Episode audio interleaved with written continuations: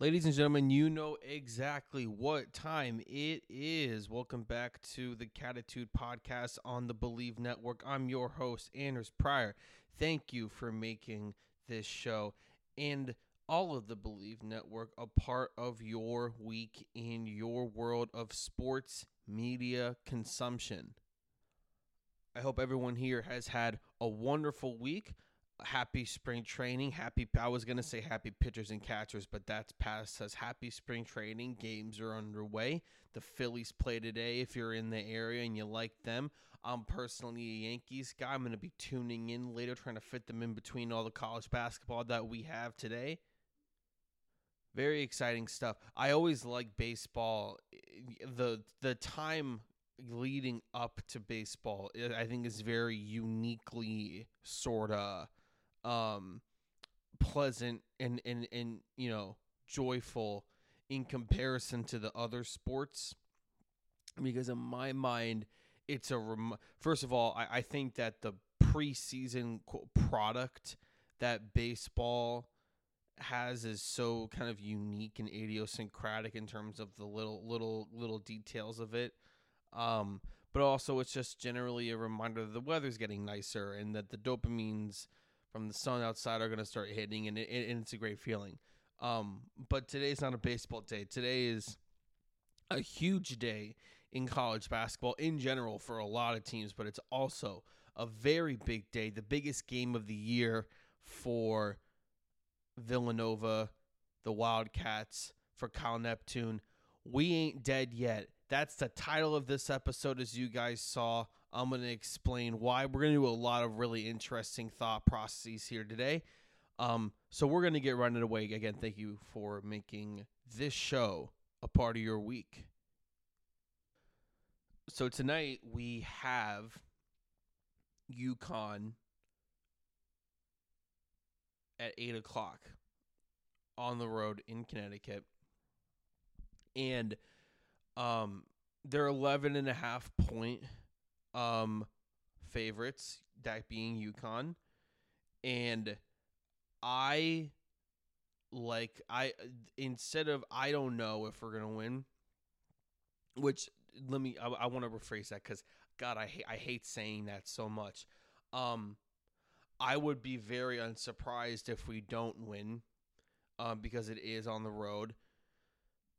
What I will say is what uh, the way I want to look at this game more so and and how I kind of want to focus on it and thread it through the sort of thought continuum of this episode is to look at this game rather just as an isolated incident look at it more so in the context of the rest of the season regular season and big east tournament what happens if we win tonight? Well, I think that it goes in. Uh, we're not going to blow them out. Uh, I, in a, in a um, in a sense, I almost view it's hard to say because I mean, on one hand, it does seem sort of obvious that a blowout is better than a close win because you win by more points and strength of victory is taken into consideration, especially when you know when they make the bracket, especially within the context of conference opponents that you face twice, um, people that you have to face, and especially against tournament bound teams like UConn. Um, the way I would view it is, you know, on that's on one hand, and on the other hand, there's the possibility where you benefit more from a close win because it's an indication of coaching and the improvement of coaching and you know, we talk about how sometimes the committee can have a little bit of a recency bias, and so they they would take that into consideration as well. They would also do that with the big margin, though. but the, that's that's kind of one kind of way of thinking it.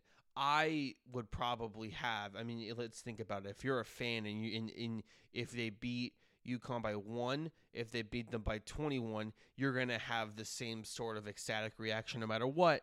And I think that that reaction, while emotional, actually, you know, is indicative of any win, in my view, being sort of equal here. And so the way I look at it is that if we win this game, our tournament boundness is essentially locked. Um, it's essentially locked in. You know, it, it's really hard. I mean, we've seen how you know when Nebraska beat, um, when they beat Purdue, and I believe that you know they, when they took care of Wisconsin and all that. Um, the way I you know we saw how much their stocks catapulted, and for and they and when they beat those guys, they were in a very sort of similar position to the one that we're currently in right now. Um, I think that if we win against UConn, essentially all that really needs to happen is that we don't lose to Georgetown. Um, because that it doesn't entirely erase, you know, it doesn't entirely erase that win the way that you know losing to DePaul might, but it would undo a lot. It, it, it genuinely would. Um, so base beat once we beat UConn. No, well, sorry, not that. That's not a prediction. Not a prediction. Um, if we beat UConn, then there's kind of one kind of big step, which is not losing to Georgetown. And I'll get to I will get to um, the Big East tournament at the end when I explain both sides. The other side is that we lose to UConn, which I think, you know, if you look at what people are saying, you look at the betting market, you look at the trends, I think that is the more likely outcome. I think that that is something that people would side with regardless of who you're a fan of. Um, I and again, I don't view UConn as a must win in the first place. So I will not be brutally devastated if we lose, which is why I feel, you know, I'm in a good mood about this game. Because there's so much to gain and very little to lose. Um I see it as if we lose to UConn, that turns Creighton into a must win game. Now, that was the attitude that I had before Creighton upset UConn earlier in the week.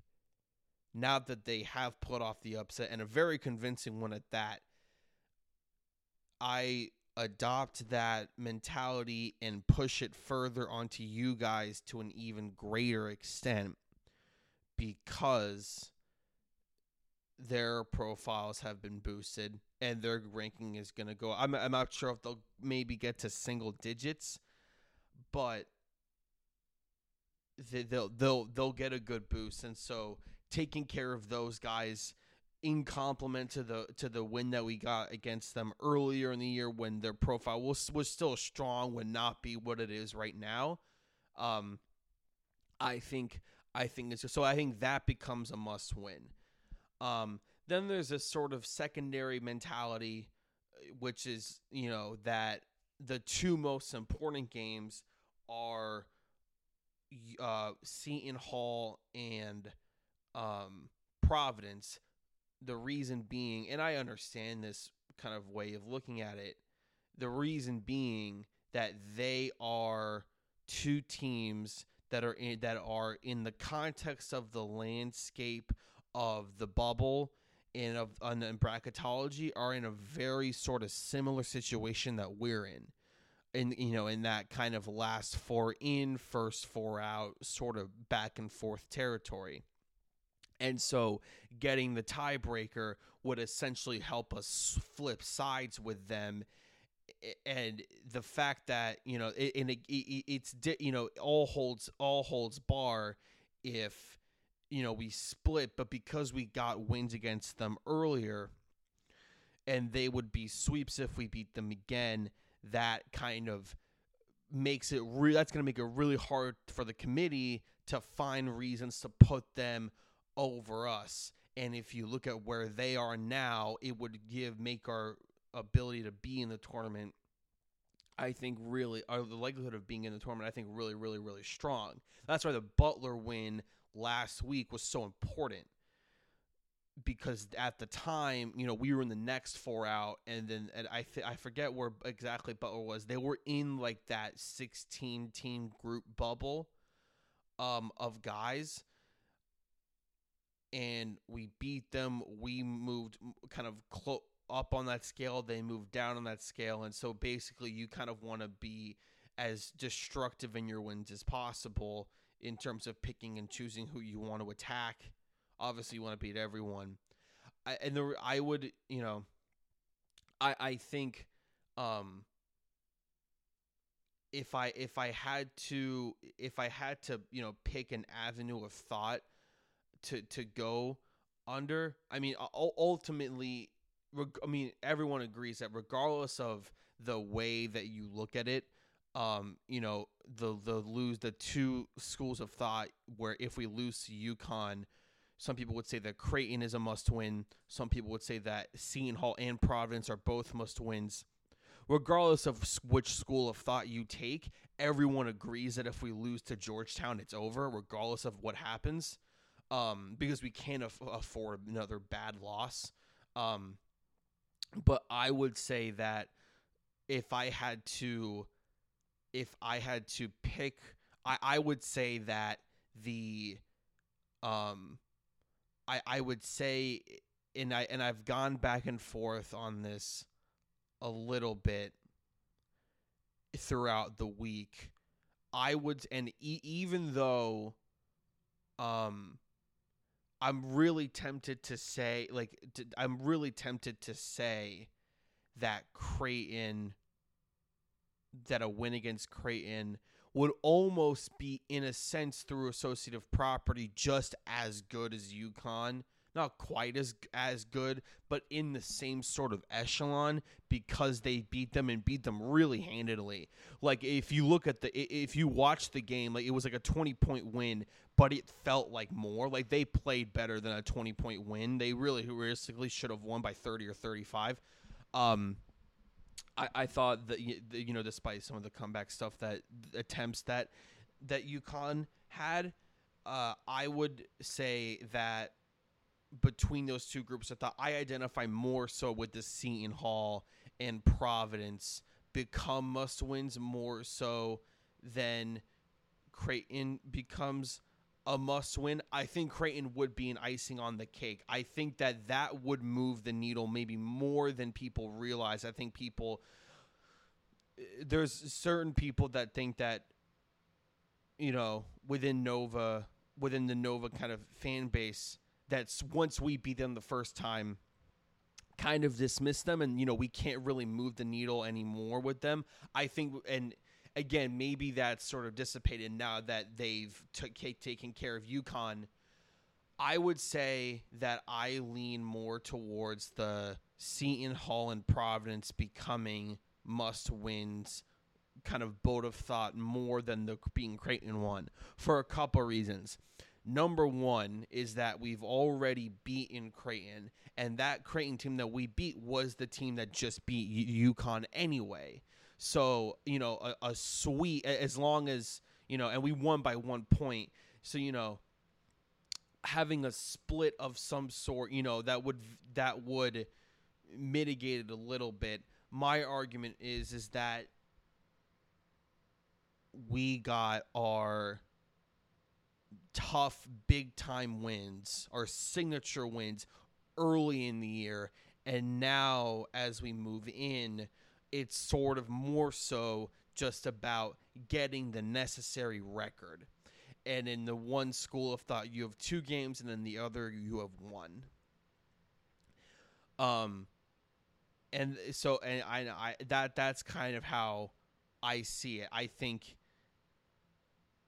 as as m- more spectacular as a win against Creighton would be after this, after what we just saw you at this we have you know we have the UNC win we have the Texas Tech win we have the Creighton win um I think that in terms of the signature stuff we've done about everything that we can do I think at this point and this is a weird way to put it and I've said this to people before it's not about getting wins.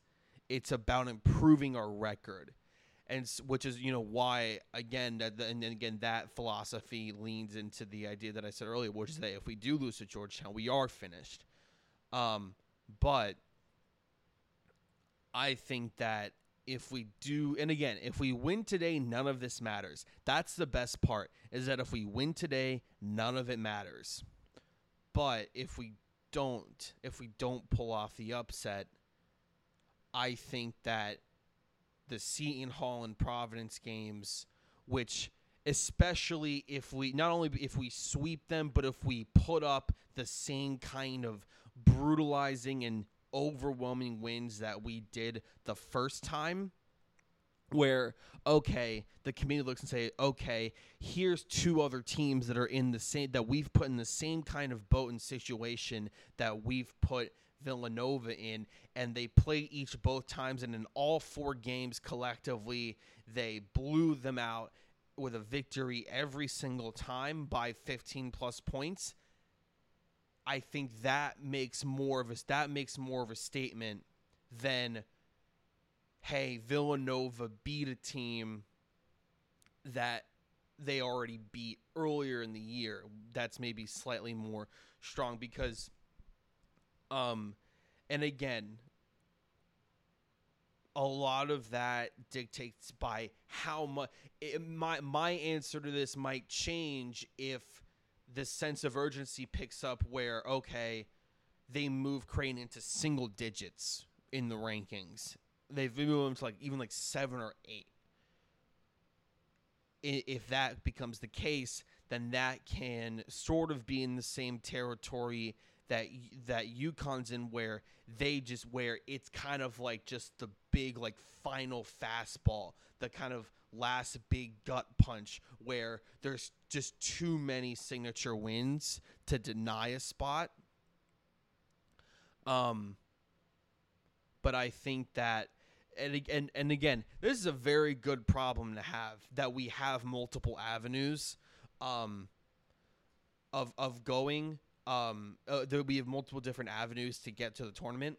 Like I said, what's the title of the episode, guys? We're not dead yet because and th- you know th- and that's a real that's a real idea because there are multiple this is not just a win out way there are multiple kind of strategic ways that we can approach this um, and obviously if we do win out then we're set but um if i don't it to me because and thankfully we'll be able to kind of tweak our mentality between those two schools of thought because we played Creighton last, and we will be able to because if we if we win out ex- going into Creighton, then Creighton is not really a must win anymore.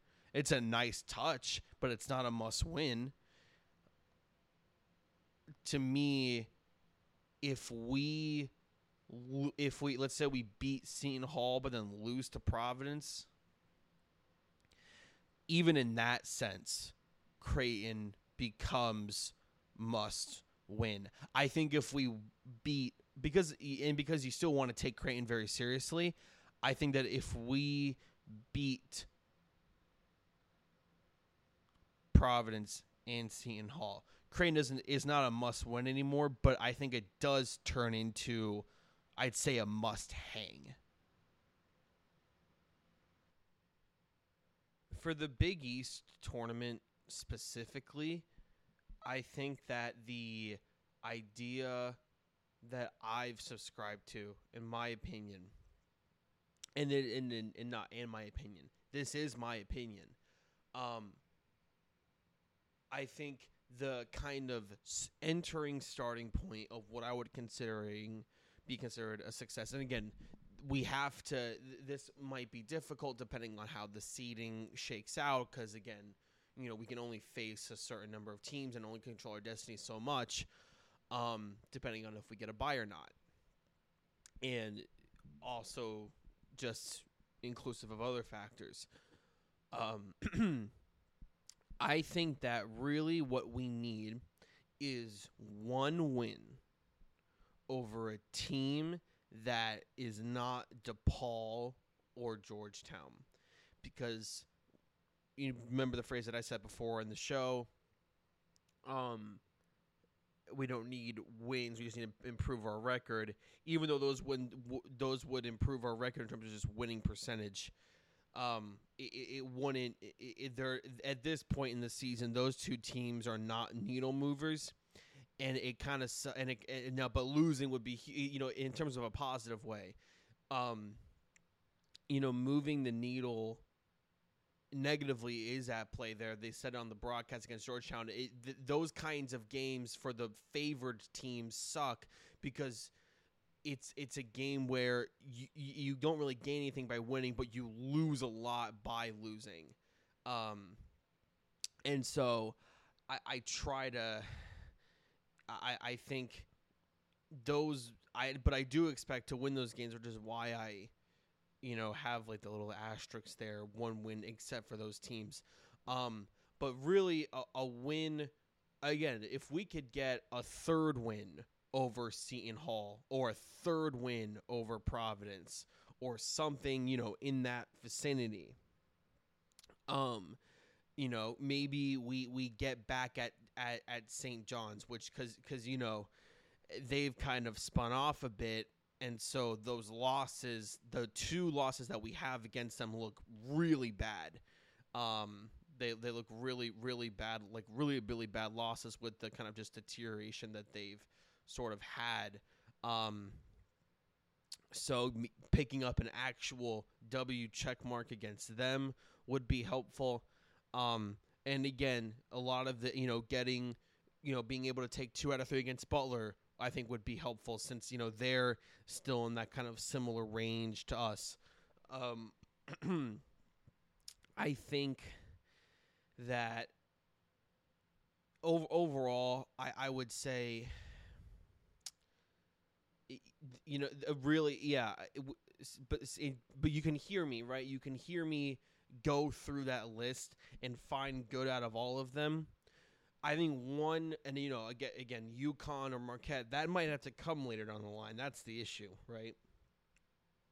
Um, one win against kind of that sort of cluster, I, I think is would be great. A third win against Creighton, again, that depends on how seeding shakes out, but, um, but I think that yeah, one win. I think one win against a team that's not DePaul or Georgetown is I think the right starting point um, to to have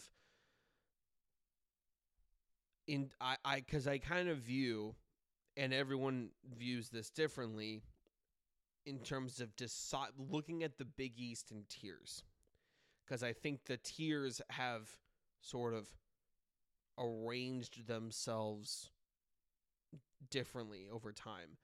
Um, and have evolved over the course of the season. They haven't changed as much as I thought they would.